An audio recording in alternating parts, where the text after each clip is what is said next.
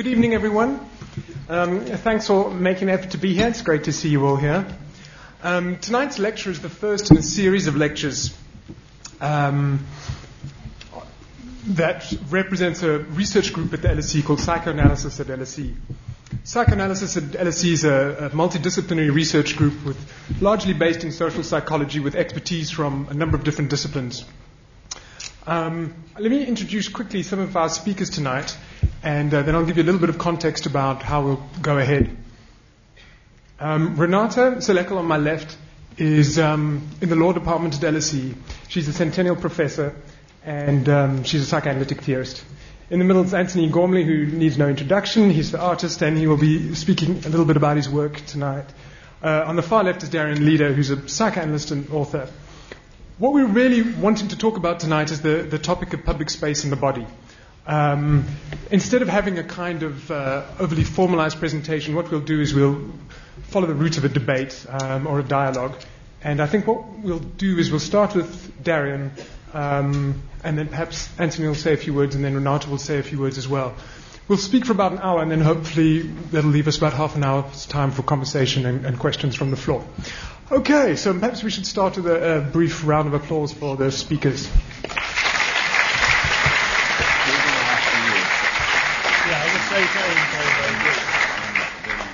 Okay, so um, thank you all for coming this evening, and it's a great pleasure to be um, in dialogue with Antony Gormley.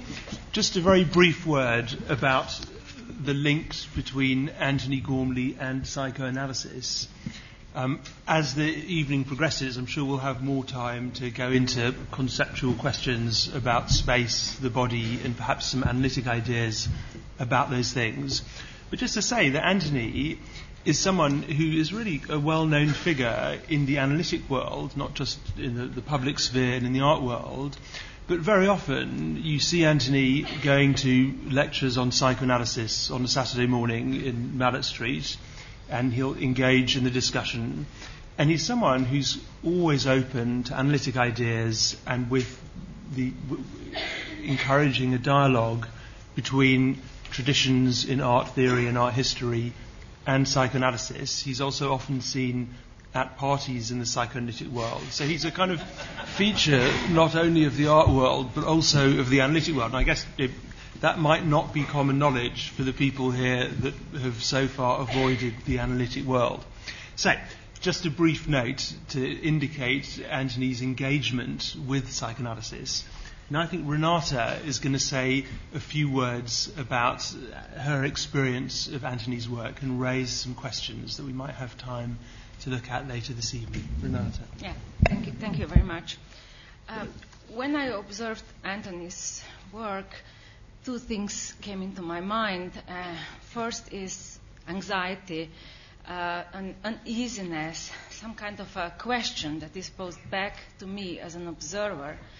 And second, it was um, a question of how we organize our perception of reality and of ourself in psychoanalysis, and in particular in psychoanalysis which comes out of work of French psychoanalyst Jacques Lacan, um, we know that uh, we organize as human beings our perception of reality through some kind of a fantasy frame. Our perception of everything around us is usually created in a kind of a scenario way, a story with which we create always temporary, kind of shaky idea of wholeness, of consistency. And with the help of fantasy, we also create a story about our own identity, um, wholeness, consistency, again, which is a very shaky structure, easily undermined. Now, in psychoanalysis, we also know that sometimes people get quite a haunting feeling when they have a perception as if that reality is gazing back at them. That sometimes happens in cases of psychosis when a psychotic feels as if that the picture is observing him or that there in the picture is a gaze, a haunting gaze or a voice, a penetrating voice which is talking directly to him. Uh, from Freud, we know about uh, the case of Justice Schreber, who felt as if God was directly talking to him and was, in a way, in this relationship with God, uh, changing his body. So Schreber felt as if he suddenly, because of this you know, particular relationship, started turning into a woman. So his psychosis, for example, had to do with a particular kind of depersonalization. So if psychoanalysis understands our view of the world as being, you know, quite traumatic and, you know, it can easily change, these fantasies can also be easily undermined and it can be quite painful when they collapse. Nonetheless, in today's ideology, we have a perception that the world can be rationally organized quite often the ideology of rational choice, which sort of is part of economic theory, comes to other fields of thoughts. And, you know, even in self-help books that are all around us, we get an impression that we can control our own emotions, environment, especially manipulate other people's emotions, that there is also kind of a rational way to get certainty about our existence. And precisely this search for certainty seems to be so important in times when we speak that we live with quite a lot of anxiety, with a lot of uncertainty in regard to the sphere around us, society, and a lot of uncertainty about our own well being. Now, Antony's work, I think, precisely opens up the sort of a possibility to think through these uncertainties. And this work also allows us to experience some anxiety which dominant ideology also perceives as something that we should get rid of. Not only that we are constantly offered new drugs to appease anxiety, it appears that this rational choice theory, the reasoning that we can control our emotions, that with positive thinking we can even heal ourselves and so on, it looks that this reasoning too tries in a way to get rid of anxiety. Now, we know from Kierkegaard on that anxiety is an essential human condition, which has to do with the possibility of possibility, with the fact that the subject is, in a way, free. Now, Sartre said that this anxiety has to do that when I'm standing in front of the abyss, I'm not afraid that I will fall. I'm afraid that I have the power to throw myself into the abyss.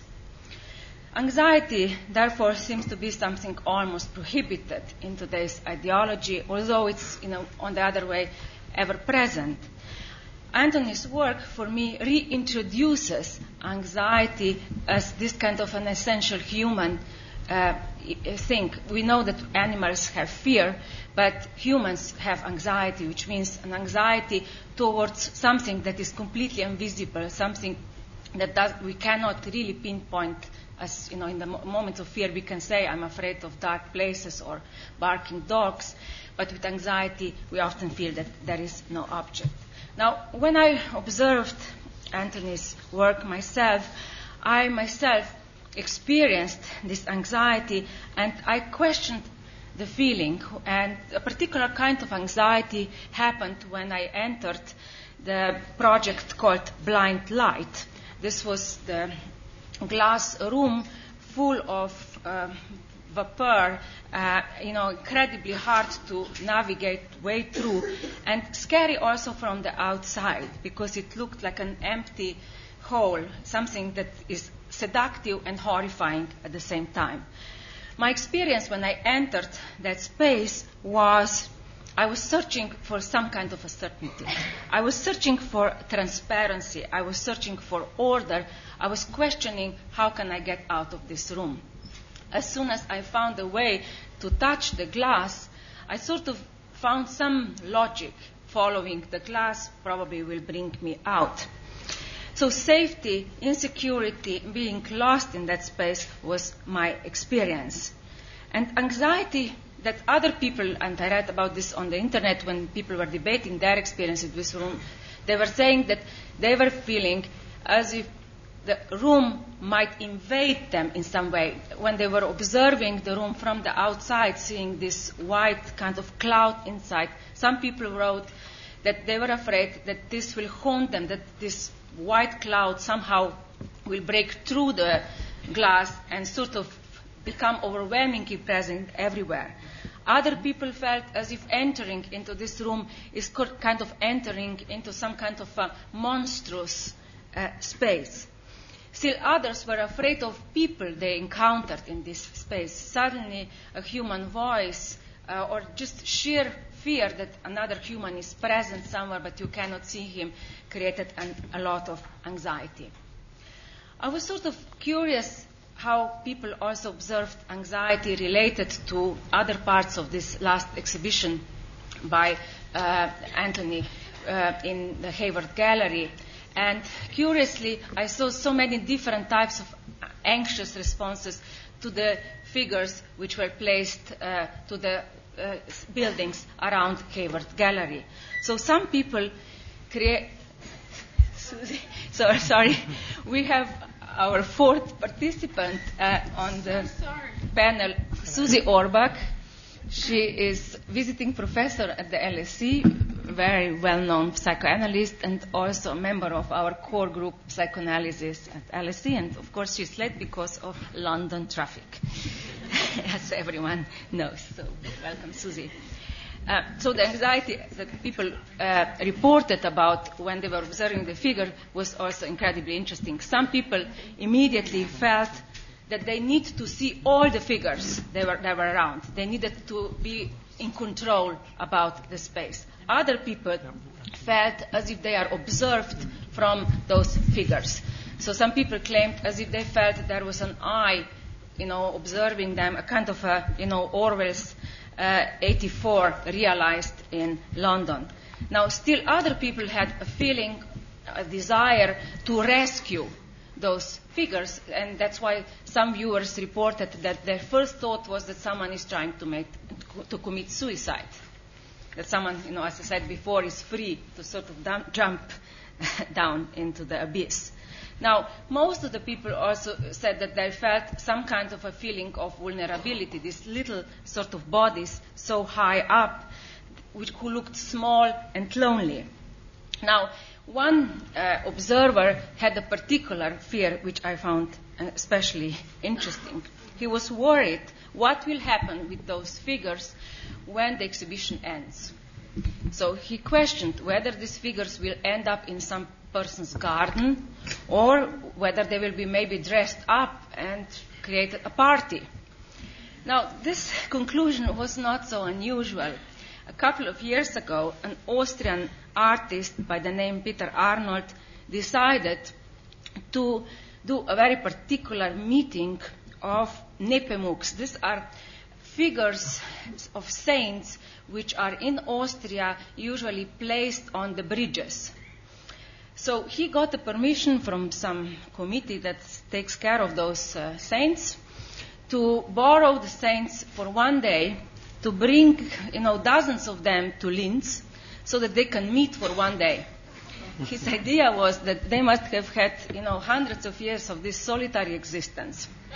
I'm sure that they were incredibly happy about this, but nonetheless, I think that the response that we got in regard to Antony's work about this vulnerability, loneliness, and, and the desire to rescue really opens up, you know, this point I would like to, with which I would like to conclude that Antony's work, which in some way introduces a certain anxiety, which also asks us to question, in a way, our own embodiment and our sort of body in the space, our perception of the outside and the perception of the reality of us, in a strange way opens some kind of a space of a new community of empathy.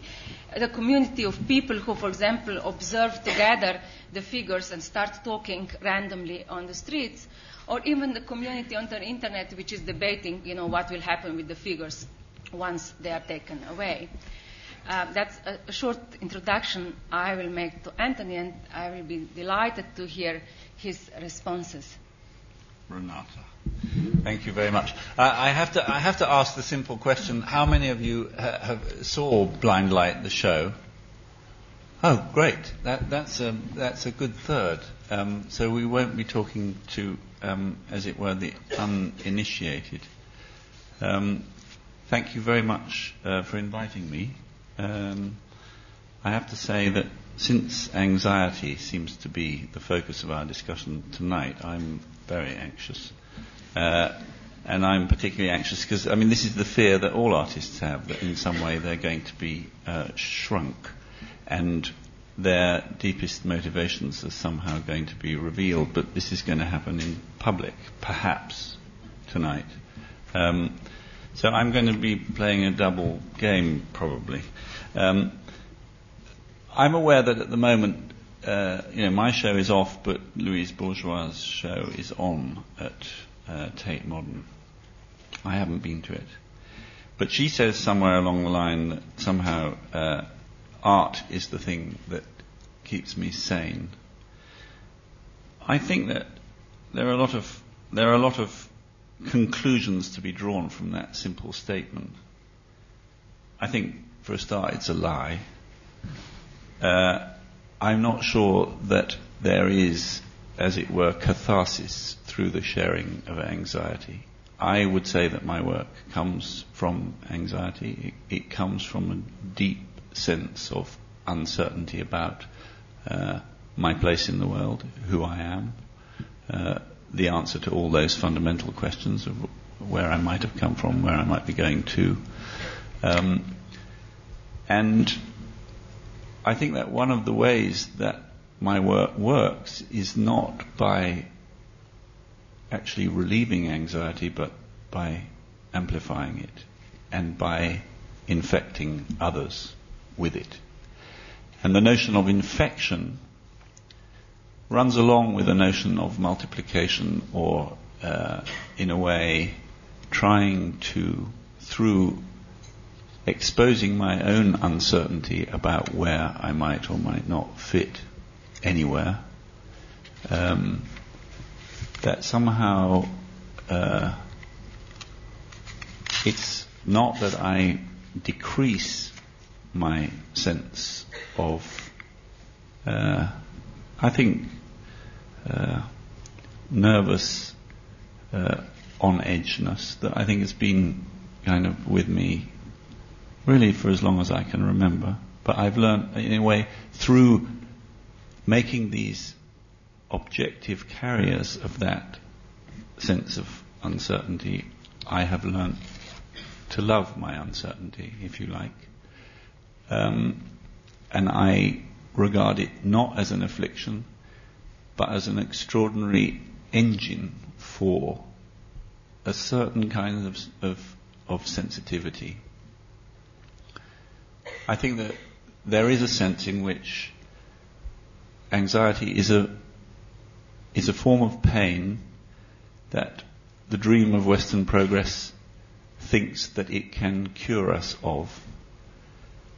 But actually, it is a product of that very process of in a way, uh, our marriage to empirical engines.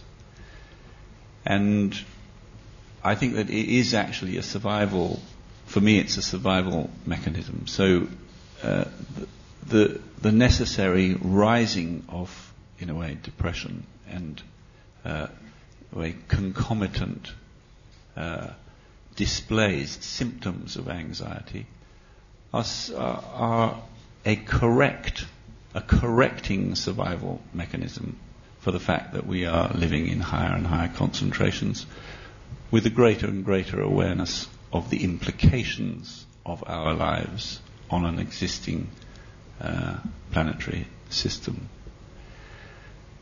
Now, I don't know, there are lots of things that I could say in, in, in response to Renata's very beautifully uh, thought out um,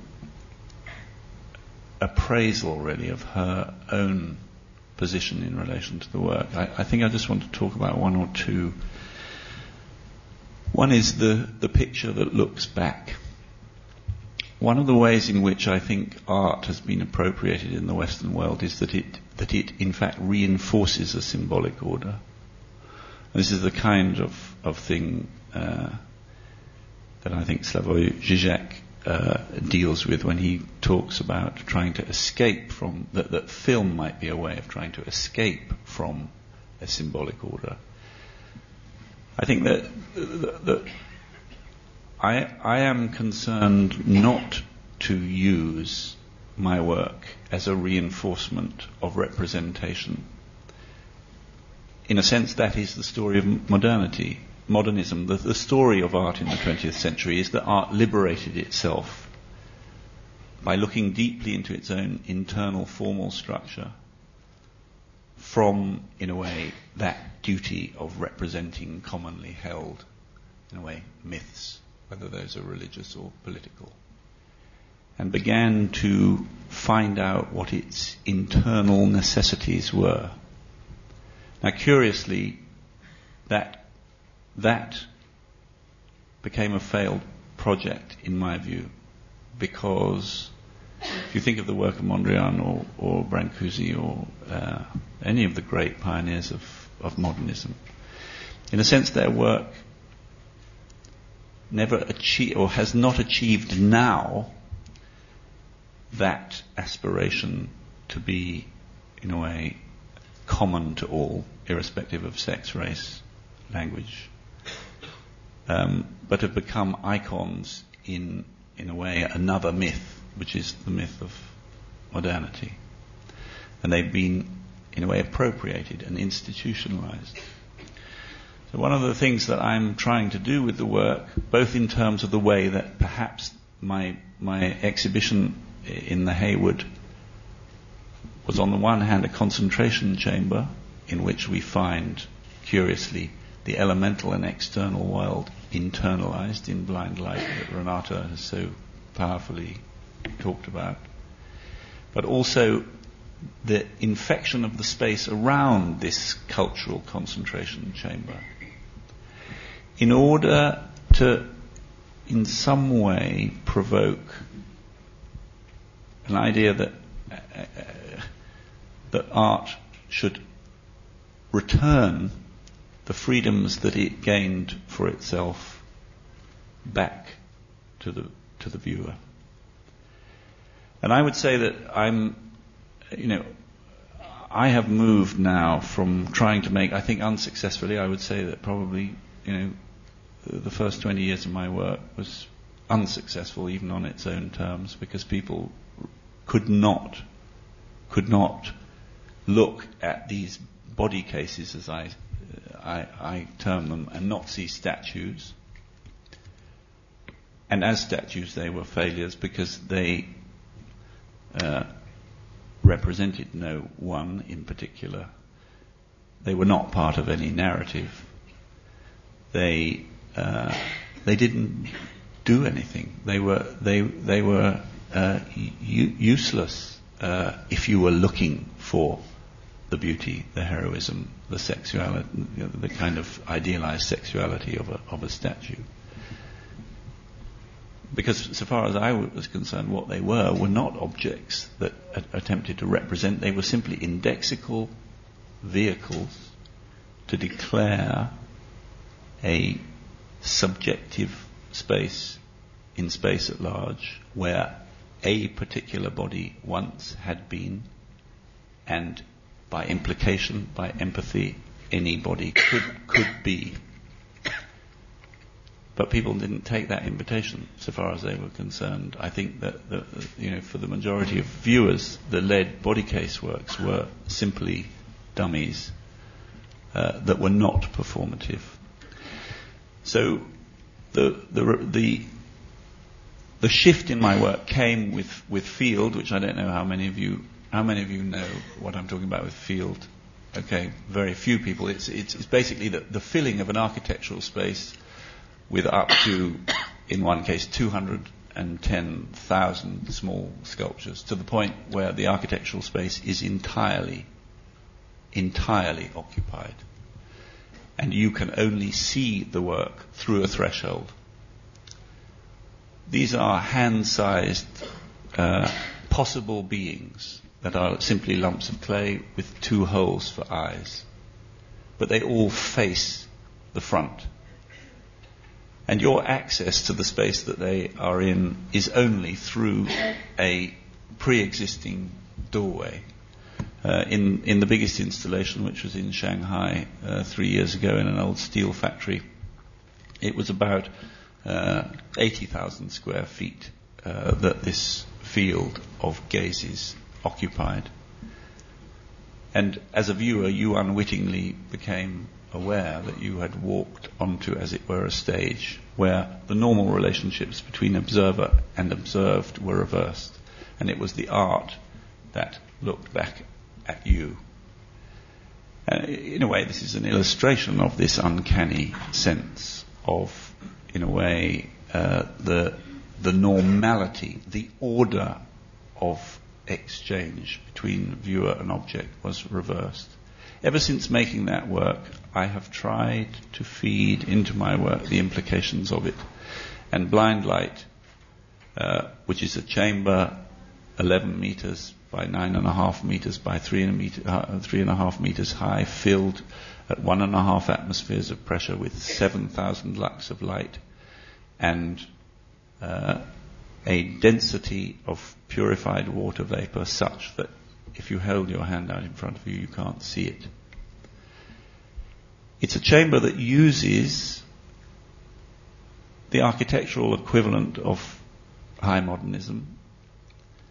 Uh, say, think of Mies van der Rohe's Barcelona pavilion that promises transparency, that promises a fluid relation between internality and externality, and subvert that. It's full of light, but the light is totally blinding. You, you move across an open threshold that is perfectly open, is always open, out of which this vapor is spilling, and you disappear not only to others, but to yourself. And you go into a zone where all of the normal, in a way, orientation mechanisms that we use to be certain about ourselves as free individuals in space are taken away. And within three or four steps, uh, people experience usually quite high levels of paranoia, anxiety, which might then, if they persist, some people have to leave immediately. Some people have coughing fits. Some people have to hold somebody.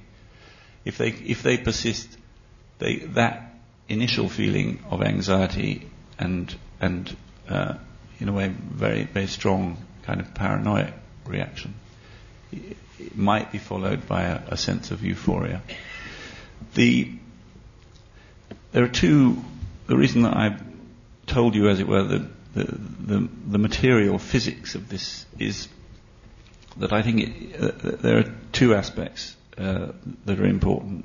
One is that this is a work, in some senses, which makes the viewer into the viewed, both for themselves and for others. And you could say, like Ralph Rugoff did, the director of the Hayward, what, you know, where's the sculpture? Where's the art in this? And it's a very good question. There, in a way, it is, it is the end of the object nature of, of art. But on another level, it's actually the reinforcement of a certain uh, form of objectness, but it, it, it, it returns it to the viewer. And the experience of going into this space, which, which does two very distinct things. One is it makes seamless an experience of proprioception. In other words, consciousness is released, released from a, uh, well, a, a sense of being visually in contact with your own body and being more, uh, in, in a way, in tune with its internal condition. But that is continuous with its context. And it's a very, very strange thing. It's a very strange and I believe quite liberating experience to, in a way, be, be a mind that is uh, without, without limit. Even though you know from the outside this room has very precise uh, geometric uh, and measurable uh, dimensions. And the other within it, you meet others. And the fear of the other or the pleasure of the other in a, in a, in a sense when you are lost in this world in which what is you and what is not you is uncertain, to have realize out of this medium a body that is both a representation and a real person is can be both comforting and very disturbing. Um, but where does this take us? I, um, there are no conclusions. I think uh, for me now, I think that we we in a way need art not as it seems to be becoming in terms of the market uh, an object of talismanic exchange, but as a space in which we can, in a way, uh, familiarize ourselves uh, with uh, the incommensurable, the unknowable, the unseeable, and in some senses um, escape from uh, the dominance of symbolic orders. But anyway, um, that's my uh, reply to Renata, but we, we can carry on this discussion.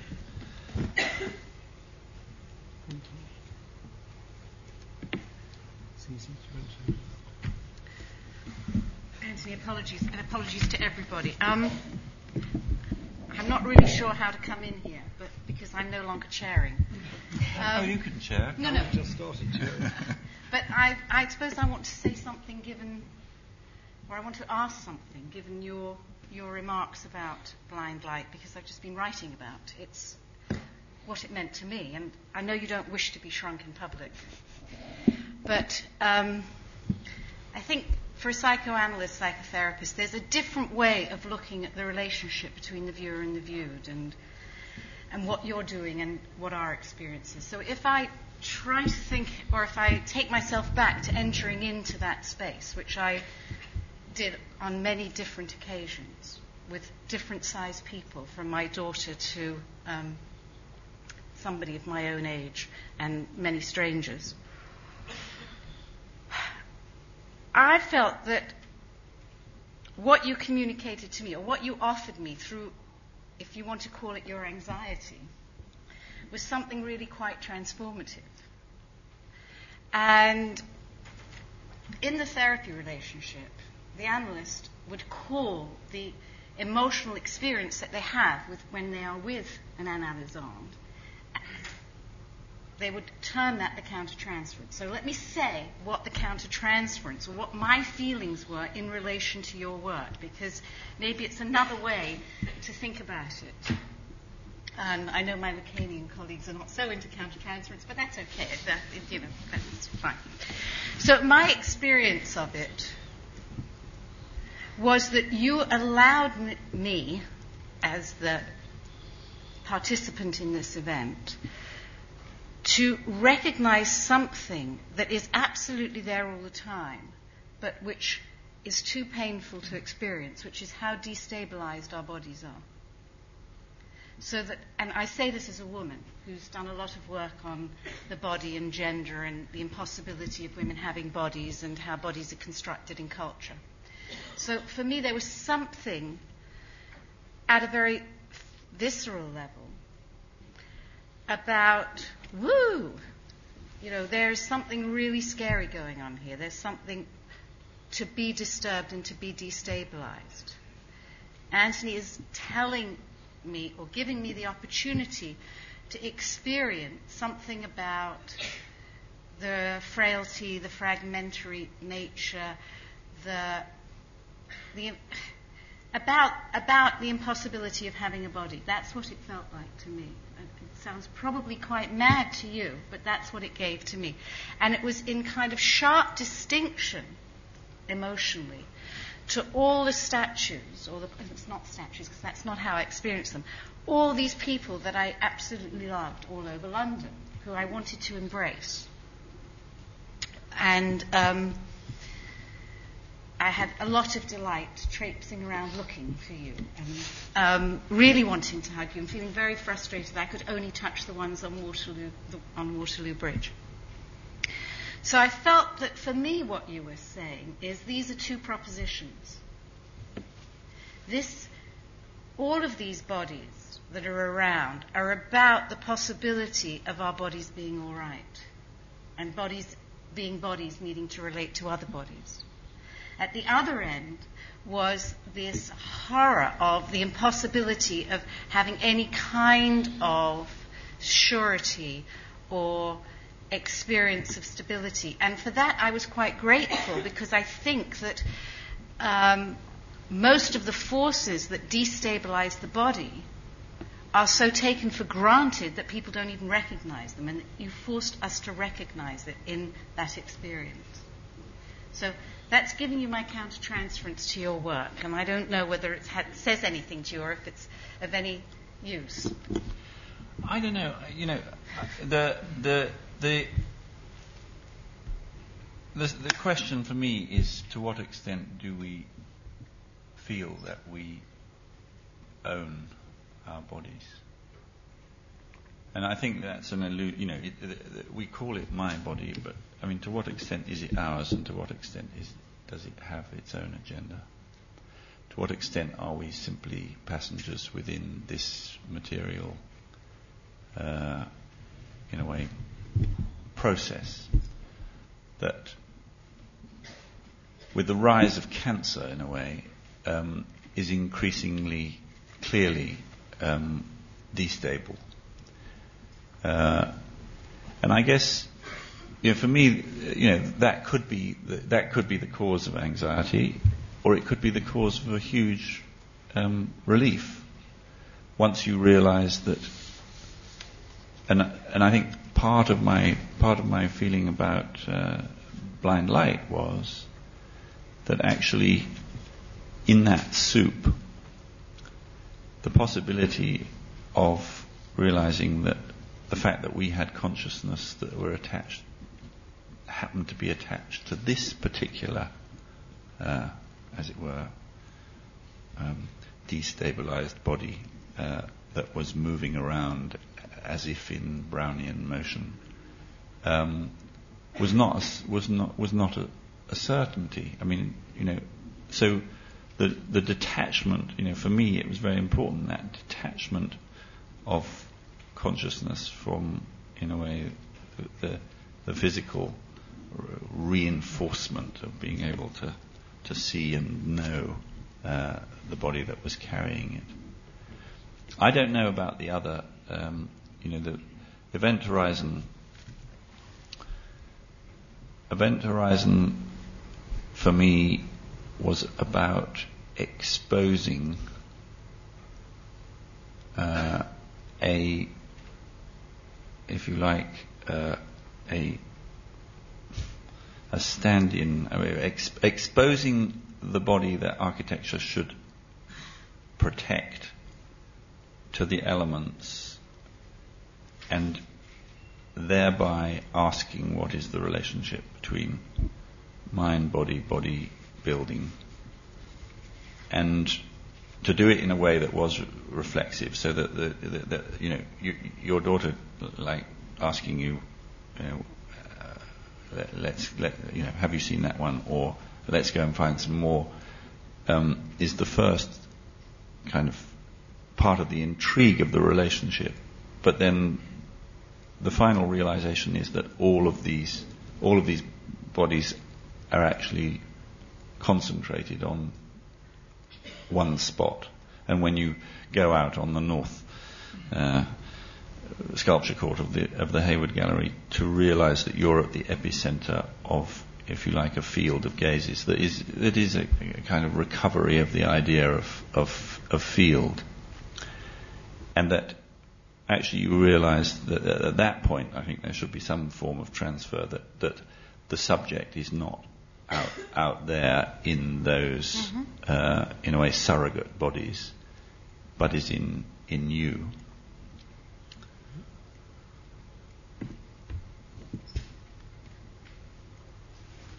Um, say something which perhaps takes up some of those points it was interesting when Antony's show opened at the Hayward. We had a shrink conference at about the same time, and a lot of people came from abroad to that. And at one point, we had to take them in a bus along the South Bank, and some of them had come from Latin America, Australia, and they didn't know about Antony's show. Yet they started to see these figures perched on the top of tall buildings, and when they realized that they were figures rather than animate beings, they immediately understood them as being representations of someone about to jump. And it was interesting at the time, the kind of unanimous verdict of this busload of people, given the fact that the press, most of the, let's say, initial responses to those figures was, you know, a kind of celebration of the individual, the body, and so on, rather than looking at the darker side, someone about to jump, the anonymous office building, and so on. So it shows, in a way, very, very simple point, how easily our perceptions of the body can change. And Susie talks about the way in which, in analytic practice, we're always so close to that fragility where our sense of the body can just collapse. And I think that if you've had the experience of going into blind light, one of the things that's so striking about it is the way that so swiftly we suddenly lose the specular framework of our bodies. We no longer have an other in front of us through whom, through whose image we can coordinate our own image. And suddenly, with no reflection, not just our mirror reflection, but the reflection that other people's body image gives to us, we are plunged into a very, very different space. And as Renata points out, certainly that's a space where some anxiety can emerge. But I think that you can make a contrast between the way in which blind light seems to function in relation to anxiety and the figures in Event Horizon. They give a kind of spectrum of different ways that human beings can inhabit a body you can say that one of the things we learn from psychoanalysis is that in order to inhabit a body, we need to be looked at. Looked at not necessarily at a conscious level, but unconsciously we need to have internalized the look of someone else, which is why at certain moments, maybe a romantic breakup or a bereavement, moments when you suddenly lose the look of someone else, there can be a dramatic effect on your own body image. I'll give you a very, very brief example.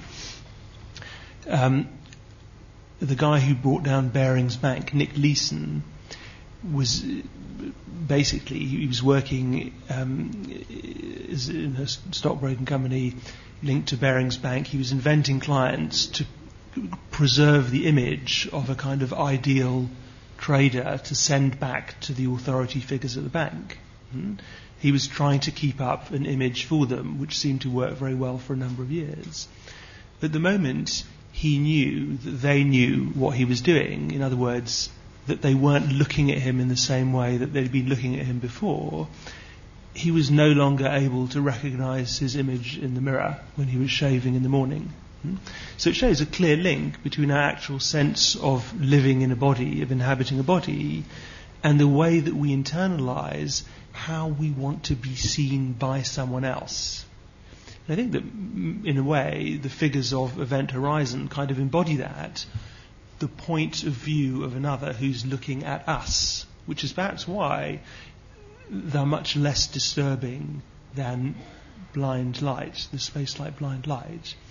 And when Renata talks about the experience of anxiety, and Antony, how there's this kind of turning point with field, which, which is a kind of, I haven't seen the, the Shanghai field, but the other ones I've seen, it's an incredibly disturbing experience because you look through this frame and all you see are thousands and thousands and thousands of figures with very clearly defined eyes staring back.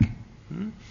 And you could say that those give the two different experiences of being looked at. There's the look that we internalize that actually gives us a body, let's say represented in something like Event Horizon. And then there's the look which doesn't give us a body, but which takes our body away when we can't subjectivize what we see, where we can't immediately ascribe an identity to all the eyes that are watching us. When we have the sense, for example, we're looking out of a window at something else, and we suddenly might have the feeling that beyond an opaque glass, there's something that's looking back at us. Hmm? And it's interesting that when we have that experience of being looked at in the anxiety provoking way, it tends to be more and more distant from the actual empirical representation of eyes in the human figure. Hmm? That the moment it becomes subjectively identifiable, there is this particular person or image looking at me, it becomes more manageable. But when there's just the sense of to be looked at, then things change dramatically. And, and we could say, you know, it might seem like a rather abstract philosophical debate. But when we think of the fact that in our early years, when we first come into the world, presumably at a certain level, a central thread of our experience is the fact that we're being looked at and we can't do anything about it.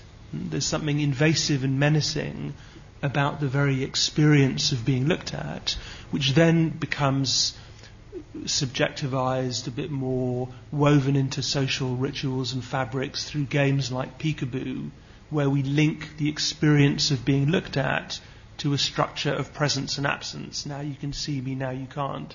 Here, hold up a screen, get rid of the screen. So, at that moment, the, the, kind of threshold of our relation to the visible world, we have two very, very different kinds of experience. The experience of a gaze that threatens us, that takes away any coordinates we might have, a gaze linked to anxiety, and the gaze which gives us a body.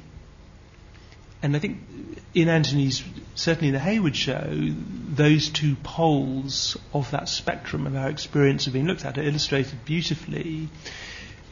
So much so that the effect is so sudden when we go into blind light, it's so quick, the way that immediately we're in another dimension, we suddenly are deprived of the coordinates of the specular image that, in a sense, allow us to continue functioning. And just one, one final point, just trying to distinguish the two different threads in the experience of being observed, which, which comes out of Antony's work.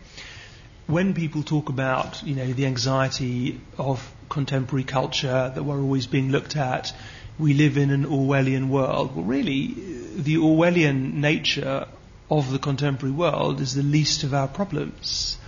And in a sense, the one thing that's more anxiety provoking than having a lot of CCTV cameras watching you is not having the CCTV cameras watching you. We can complain about that, we can be unhappy, but it's much more anxiety provoking to be completely deprived of a look that would situate us in a body. And I think that that's exactly what we find in something like blind light, which really brings out that dimension so well.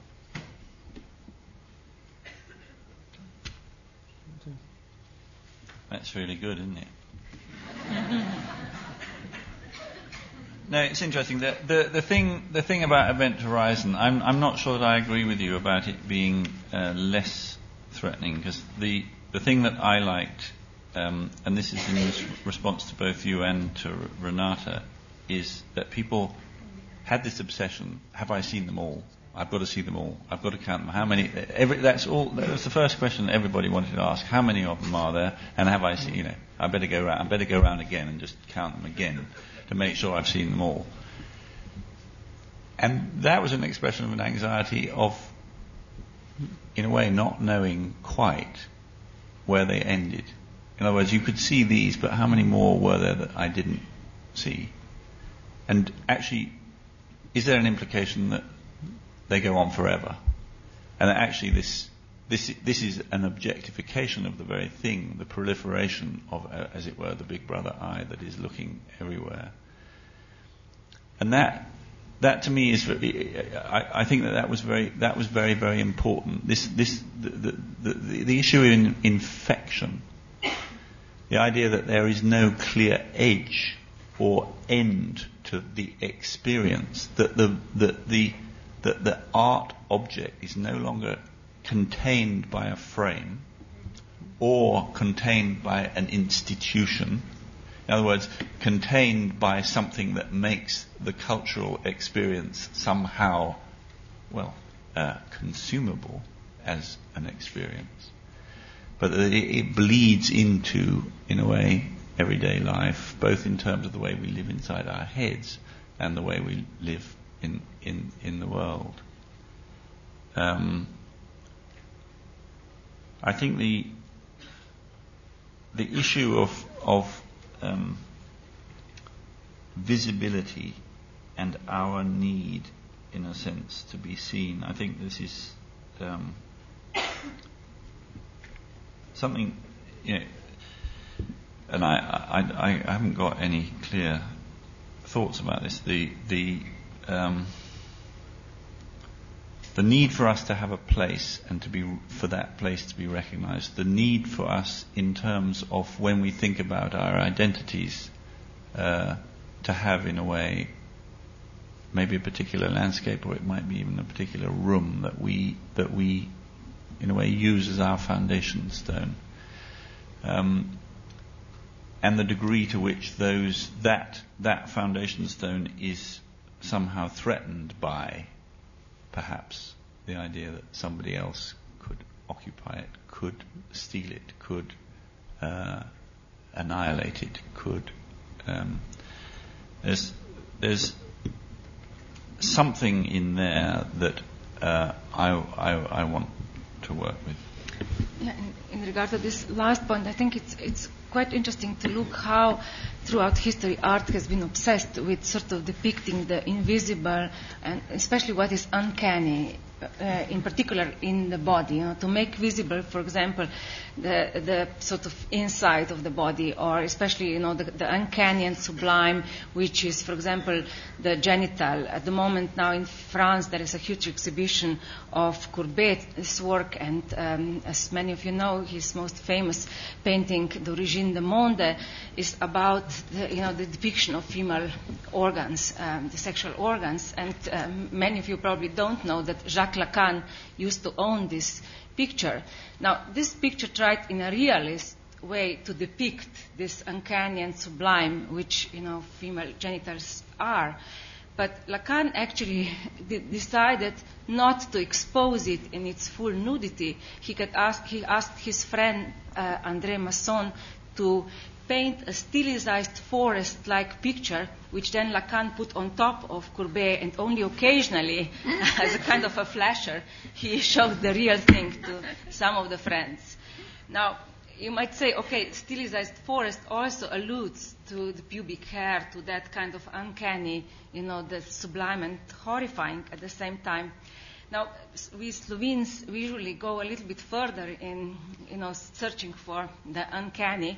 So a friend of mine, uh, Peter Mlakar, decided to go one step further, and in a public performance, he used um, a real woman and with a micro camera went inside the vagina to really see that object. You know, you can imagine it was an incredibly boring image you know, just some kind of an orange skin. now, I think that this search for, you know, the inside, uh, is sort of anxiety provoking and sublime at the same time is what has obsessed art uh, for a long time. And in some way, this search for, you know, the inside and also the creation of some kind of an image of what lacks an image. Uh, the very lack itself, we can say, also is a way we are trying to appease anxiety. And quite often, the anxiety on the social sphere and the body anxiety uh, tries to be appeased with the search of, you know, what exactly is that what bothers us. An example of how the social anxieties in regard to our social space change can be, let's say, our search for what is really endangering society. In the 50s, for example, in Americans, in America, they were trying to find an answer in Hollywood movies which were depicting that the horror is always coming from the outside. So there were a lot of sort of B kind of horror movies with the titles like "They Come from the Outer Space." Now, of course, they alluded also to the communist uh, conspiracy and so on. But suddenly, in the 70s and 80s, those, some of those movies were renamed into "They Come from the Inside." And the danger suddenly became in the body. For example, the film like Fly, um, or another film which sort of depicted sort of like a viruses coming in the body. And of course, very soon we started talking about the danger in society coming from terrorists and from viruses in a way to the body itself. It appears that, you know, these were attempts to give an image to that unrepresentative. Both virus and uh, terrorists are unseen, they multiply in a very strange way, they attack, and we cannot easily find them. I think that Antony's work, in an artistic way, opens a new way to deal with this lack of the image, the lack of image with a capital I, the lack, you know, sort of itself, a representation of the lack itself, because it sort of throws the question back to us, to the viewers, and also it undermines precisely our perception of our identity, our body, as Susie was taking. It kind of opens almost sometimes uh, depersonalization. For psychoanalysis, we know that our bodies are, you know, very fragile and very much influenced by language, very much undermined by our unconscious, very quickly changing, you know, very quickly suffering various body illnesses and so on. And I think Antony's work basically opens up endless question. And precisely in a way, the statues, as I saw them, you know, show really sort of the lack of the image without searching for the object behind. It's an art which is sort of able to stay with the kind of lack of lack. Um, I want to say something about the, the, the lack. Um, I, I think, you know, for me, I, I made two sets of work that were called Still Feeling.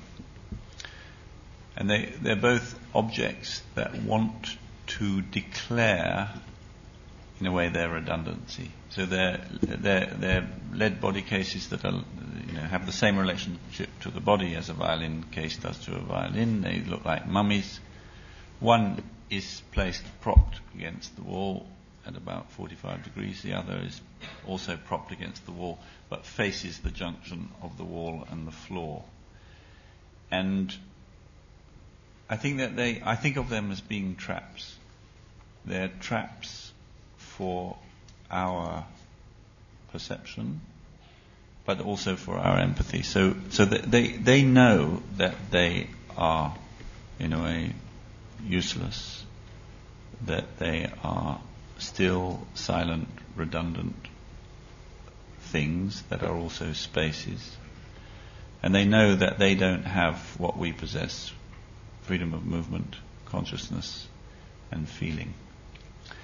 And for me, this, in a way, this,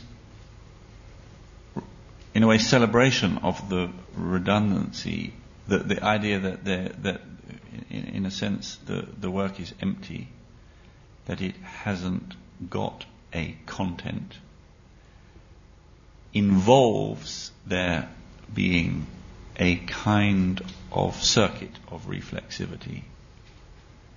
And the, the, the, the fact that they're called still feeling is very important to me. That their stillness calls on our feeling. So that was one, one point about the lack. The other point was uh, that I wanted to talk about, uh, also related both to what Renata said and to a degree to what Susie was saying. Um, a lot of people ask me what's in it in blind light. What's in it? What's in the mist? What's in what's in that vapor? Because they were certain that it was not benign. They were certain that it had something in it either a drug or that it was going to infect them with something real, whether that was, you know, an idea about Legionnaire's disease or little monsters from outer space. You know, it didn't matter. It was like, what is in it? And the the whole play, and I'm, you know, this is, this is suggesting that I am, you know, in a way conceptually ahead of the work. I, the, all of the all of the things I make are experiments in, in different ways, but the whole play of the work is to collapse certainties about insideness and outsideness. You breathe this vapor. It is the context in which you live uh, for the moment that you are in the work, but it is also becomes part of your body. There's a sense in which I was very, very struck by this notion that if I go in there, I am going to be infected uh, by by this space. So everything that Renata said about, in a way, this being the the, the realm of, you know, in a way, some kind of psychic ectoplasm that was, you know, rather than being exuded by the body, was some, somehow going to be absorbed by it, uh, was very, in, in my response to people's responses to the work, was, was very present. So it really goes against British culture, since we're all brought up with the Weetabix adverts, where there's a you see a figure eating Weetabix, and there's a sort of warm orange glow around the body to sort of set them up for the day and to, to make bacteria and germs bounce off them. Then we have the exact opposite in Antony's work, where this warm glow starts to invade us and go inside. It's very, this is hardly what we want for, for our comfort. Um, but I think it, it's fascinating um, the way in which there's been this response um, to the to the event horizon of people saying, you know, well, have I seen all of them? As if even though the figure seems to be fairly uniform and continuous, when you see them from a distance, it looks like, uh, let's say, a fairly classical representation of a human body. But then the dimension of something missing immediately creeps in, and you have to start counting them to make them finite, to make them included within a set. I've now seen all of them, I can now go. Hmm? It's the idea that really counting in a finite sense, being able to include them all in a set, is something that will really stop you from seeing properly. And you could make a distinction there between, in the experience of that work, a distinction between seeing and looking. The idea that we can see each figure one by one, but the look itself is something which is always moving, that there's a, a kind of an appetite of the eye as the biblical expression has it, and the appetite of the eye is never satisfied. Why? Very, very simple reason, as Renata pointed out, that there are certain aspects of human reality which aren't susceptible to any visual representation. And Lacanian psychoanalysis, at least, has got its own theory about how that comes to be and what those objects are and how we can ever get to know anything about them. Lacan called those objects A objects which don't have any visual image. That certain things can happen, usually linked either to the experience of anxiety or the experience of the uncanny, which touch on the edges which will make our experience of that empty place resonate. That there's something in the visual field which we can't see. And you could say that the search to count all of the sculptures in Event Horizon would be one effect of this tension between seeing and looking, that we always look for something that ultimately can't be seen.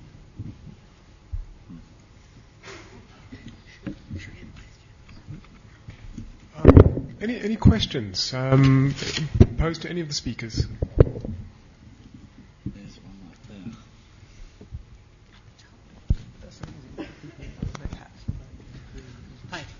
I just, um, my question is really about the concept about anxiety, because I'm just wondering if it could be cast in a more positive light in a sense. We had the example that Sartre uses earlier on of um, standing into the abyss and being aware of your own ability to choose to jump if you wanted to into the abyss. And I'm wondering, uh, that's also, in the same way that that generates an anxiety, it also generates a well, the, the possibility of what it is to be human, really, which is kind of that, the freedom to choose, which is the one thing that uh, I think really does make us stand out from other, other objects. And uh, in a sense, um, uh, I mean, the example of CCTV I found very interesting because I must say I find it uh, really uncomfortable that there's, uh, we're actually the most um, surveyed city in the world and that these cameras are watching us all the time. And that's actually because I prefer not the sense of um, a camera staring at us all the time or uh, another staring at us, but actually the sense of freedom.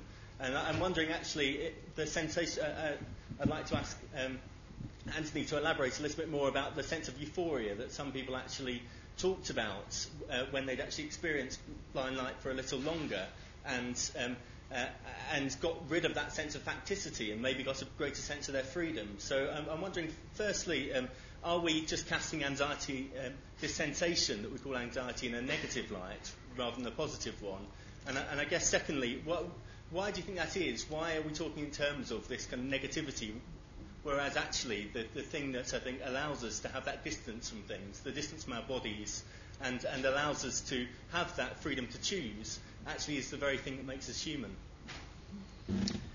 Yeah, I, I, uh, I, well, I think I said it at the beginning. I think anxiety is is our condition, and it's it's an extraordinary, uh, it's a sharpener of our perceptions. That's what I believe. So I, I don't I, I, don't want to be cured of it. Um, I did once because I think as there are times I think in a in a in a younger life perhaps when you think that you shouldn't be this raw. I think there are there are moments when you when when you want to be less exposed. On the on the issue of um, uh, you know the CCTV thing, I I think that it's a curious. Uh, I, I, think I, I'm sort of halfway between you and Darian's point. The fact is that we. I I love riding my bike. I love uh, walking in the street. I love what happens in, a, in a sense, with the negotiation of gazes that exist within a city, where in a sense you have, again, it's that image of, if you like, molecules of gas in a, in a, in a volume of air, that we are all finding our places, not just in, in spaces that are architecturally defined, but finding our places within a context of looking and being looked at. And on one level, you could say that the CCTV is a representation of that that has been uh, turned into an alienation device. But you could also say that actually it's just another dimension of the same thing. It's a, it's a structural equivalent of something similar uh, and the, uh, the, the, the, kind of the negative aspects of it are, are to do with control and to do with, uh, in a way, the, the, the, in a way, the privatization of the public that that represents. Um, but I, the issue for me is within this, in a way, economy of gazes. And I, I, I'm very, my ears pricked up when, when, when Darian was talking about, in a way, the need to, to, to be looked at for us to, to, to, for us to sense that we have, in a way, the space to exercise the freedom of choice that you say, as it quite rightly makes us feel human. Um, I think that we we now I've totally lost my track again. it's good. It's going well. Um, Lisa, you wanted to. Can, can I just say something? Well, you could say that maybe one of the things that most people spend most of their lives trying to do is is exactly to not feel human. Hmm? And certainly we could say that you know, the image of being on the edge of an abyss uh, and having to make the choice between life and death is an authentic human experience, absolutely.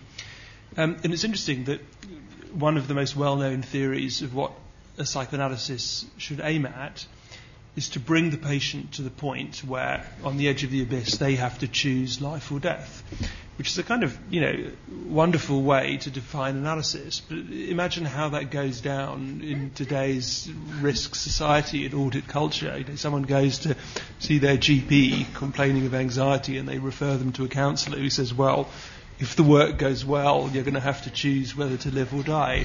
So, absolutely, it's something which is, you could say, essential to any kind of authentic uh, analytic movement and, and the big kind of misunderstanding about what analysis aims at.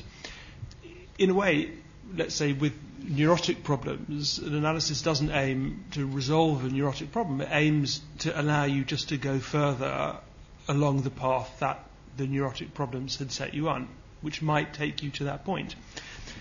That will obviously involve some anxiety, but I think you know, if you've experienced pure anxiety, you'll know it's an absolutely terrible and unbearable thing. Um, and most of the time, we do our best to transform it into fear, where we think there's something that we don't like. So it could be, for example, the CCTV cameras. But I think there's a huge difference between what we don't like consciously and what we complain about consciously, what makes us feel uncomfortable consciously, and unconsciously what we actually might aim at.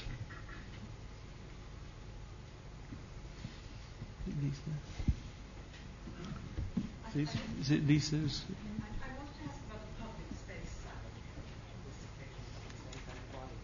I wanted to ask about the public space side of this um, before the and.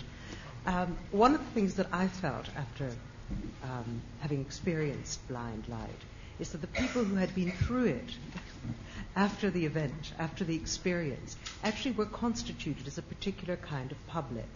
And I wondered whether what you were doing with your sculpture generally and, and with these, this particular kind of work was actually an attempt to constitute us as a public which had some identity with each other, which had some communality.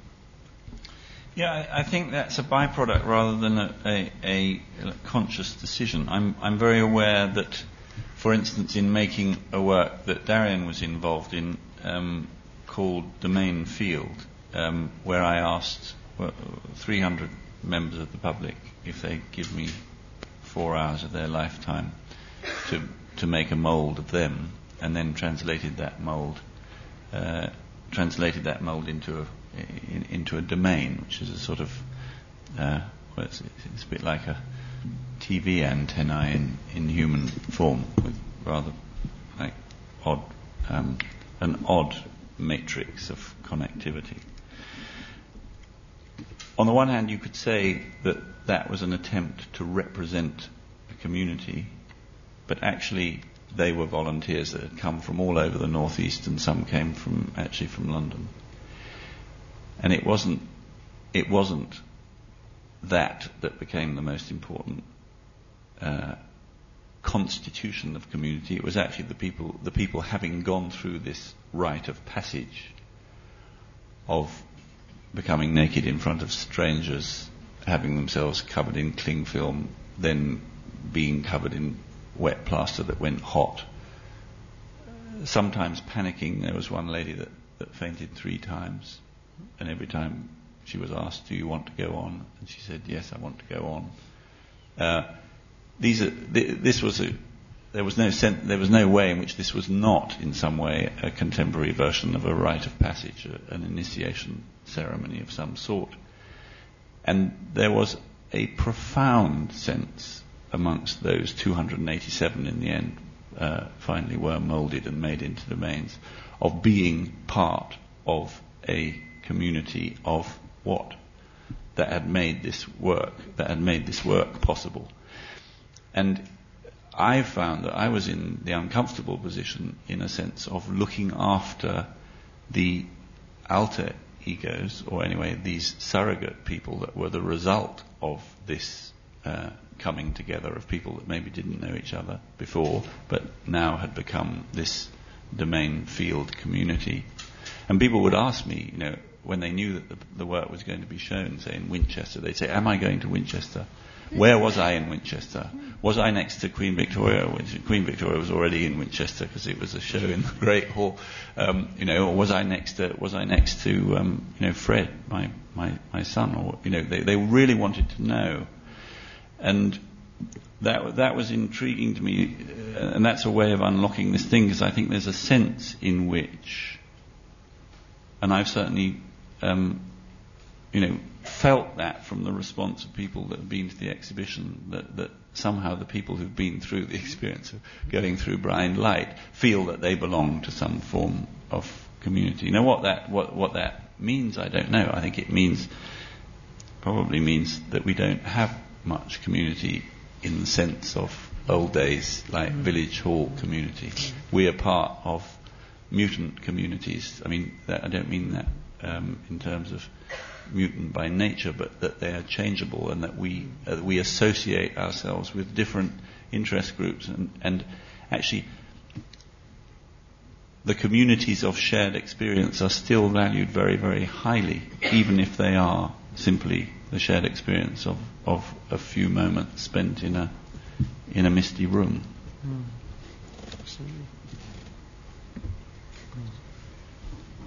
Yeah. Pink, pink. No, no, no mic. Can you shout? Oh, there's a mic. No, there's a mic. Thank you.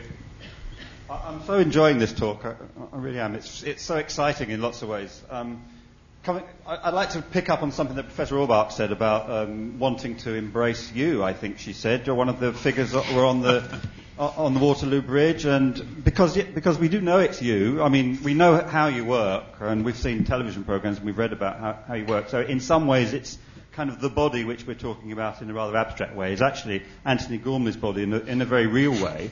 And, and, in fact, my friends and I, we called them Antonies, the things that we could see up on, on the, the roof of the National Theatre and things like that. There's another Antony and so on, the rest of it.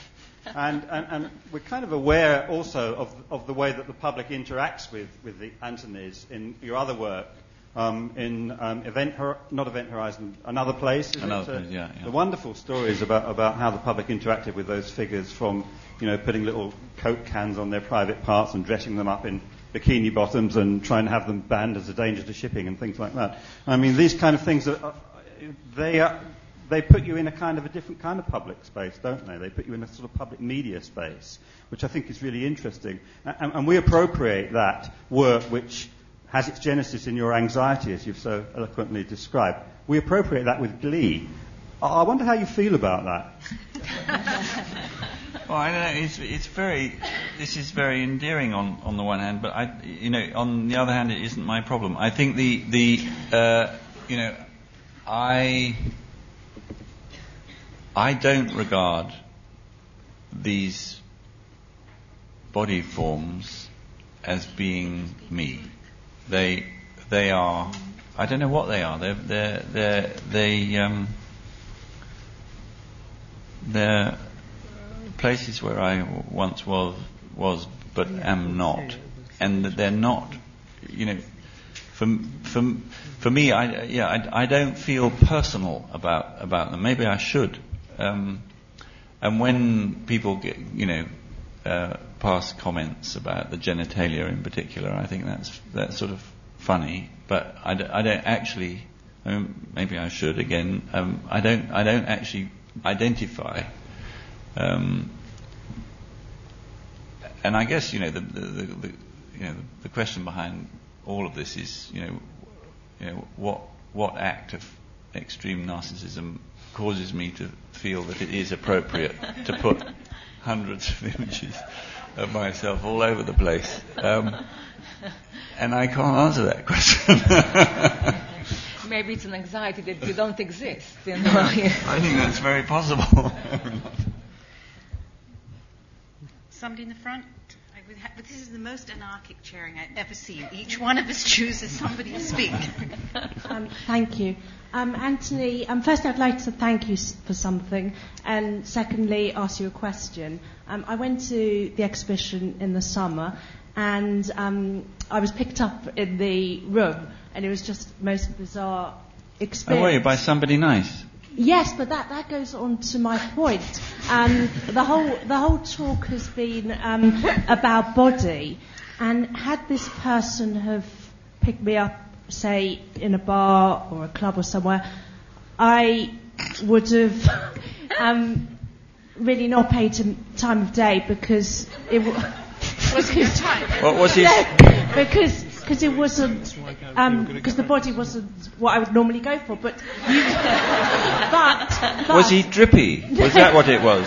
But but you've you've all spoken a lot about looking and being looked at, and what attracted me um, firstly was the excitement in that venue, but secondly was the voice and hearing. Um, and I, so I just wondered if hearing and speech pe- um, is of any importance within the body, to what extent, if it is, it is. Well, I think you've hit upon one of the things that, in a way, made blind light or gave it a, a, a, another dimension. In, in, in a sense, the voice, the voice became disembodied as our perceptions of ourselves became disembodied.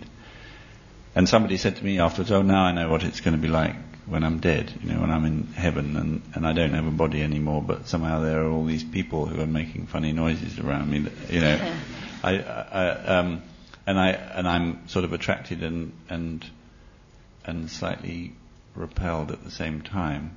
And I think, I, I guess it it is like ships in, in, in fog or whatever. That that I was aware, even people who I knew very well. I mean, I, I felt that I knew their voices very well. I hadn't had the experience of having the voice detached to that to that degree. So it was a partial object, sort of floating, and yet very, very there. Um, so yeah, I think I think that um, that the, the, the sound element. Uh, yeah, I, I, think I've got to work. I mean, I, I think I could work with with that. Uh, yeah.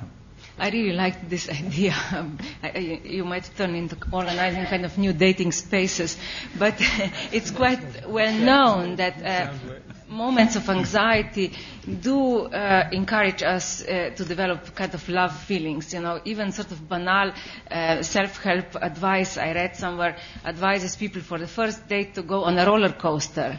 Supposedly, uh, moments of anxiety somehow have like a good effect. Or you know, I, I was told by a person that she met, you know, um, a future partner when both of them were helping some third unknown person who had a heart attack. And that moment of anxiety sort of binded them. So in some way, you are obviously creating new forms of human kind of love feelings with these interactions. No, I, I was. Um, no, somebody showed me that uh, Blind Light is um, is now in Ukraine, in in Kiev, and uh, I, am afraid to say that I can't remember the uh, the, the, website, but uh, somebody has posted some um, yeah very very strong evidence of uh, extreme physical attraction uh, taking place in Blind Blind Light. Um.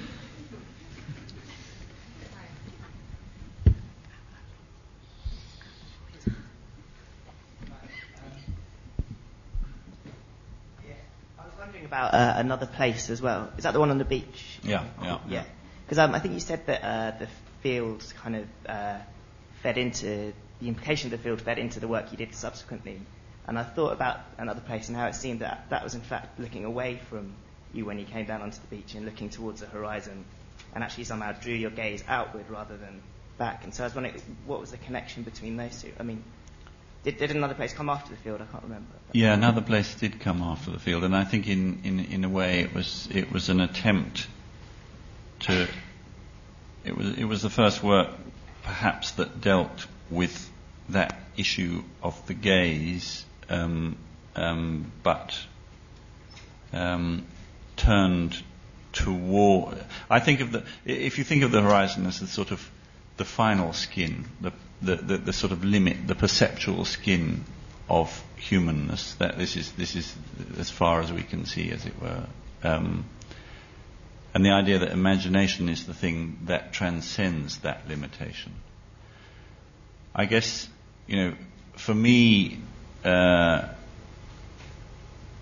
field was an attempt to internalize an elemental world and make this landscape somehow conscious and somehow our the viewer's problem. Um, and another place, I guess, was trying to then do something that was the opposite and maybe dealt less with personal responsibility because I think that in the end the, the, the kind of the the plea of these massed gazes in, an, in, in field are a kind of call to conscience. We, you know, here, here are we, the, the, the living, the conscious, those have, that, that can act. Uh, and what is our responsibility both to the unborn and to the spirit of the ancestors, if you like, or those that came before. But with, with another place, I think that, that I guess it's something to do with where human imagination fits within geological, tele, you know, in a, in a way, kind of space-time with, within a kind of cosmic. Uh, and so that thing of looking, looking out, in a way, implying the cusp uh, of the curvature of this planet, looking out beyond that into deep space. Um, and thinking about that as an alternative, you could say that what, what field is trying to do is possess imaginative space. The infinite that exists, as it were, within, within our power of imagination. And for me, another place uh, applies itself to the infinite that, as it were, exists in space time and the notion of an expanding universe.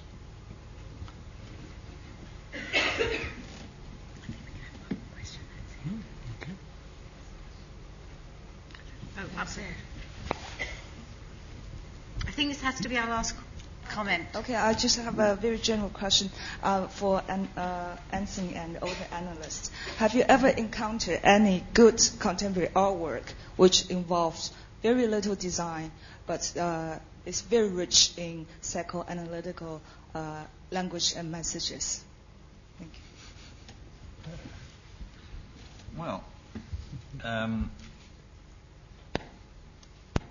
I mean, the, the, I think the obvious. Uh, I mean, go go down to Tate Modern and, and look at, at Louise Bourgeois' work. Um, you know, the, the first piece that I saw of hers was a room uh, entirely made out of pendulous black. Well, they could have been effigies of, uh, you know, male kind of personages, or they could have been phalluses hanging from the ceiling. You had to, to get into the space, you had to push them aside.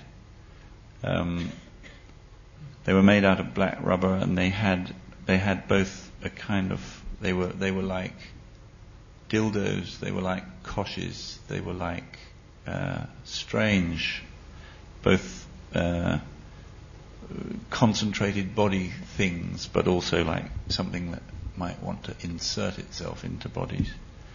And I think her work, the, her, her, her work is incredibly uh, rich in the relationship between the body as a, a place of intense physical and anxiety, but also uh, a space like a house in which thoughts and feelings cohabit in the many chambered uh, rooms of the mind body problem. And uh, I, I, I mean, I think, I think that her work is, is one, one side. I think that, you know, another,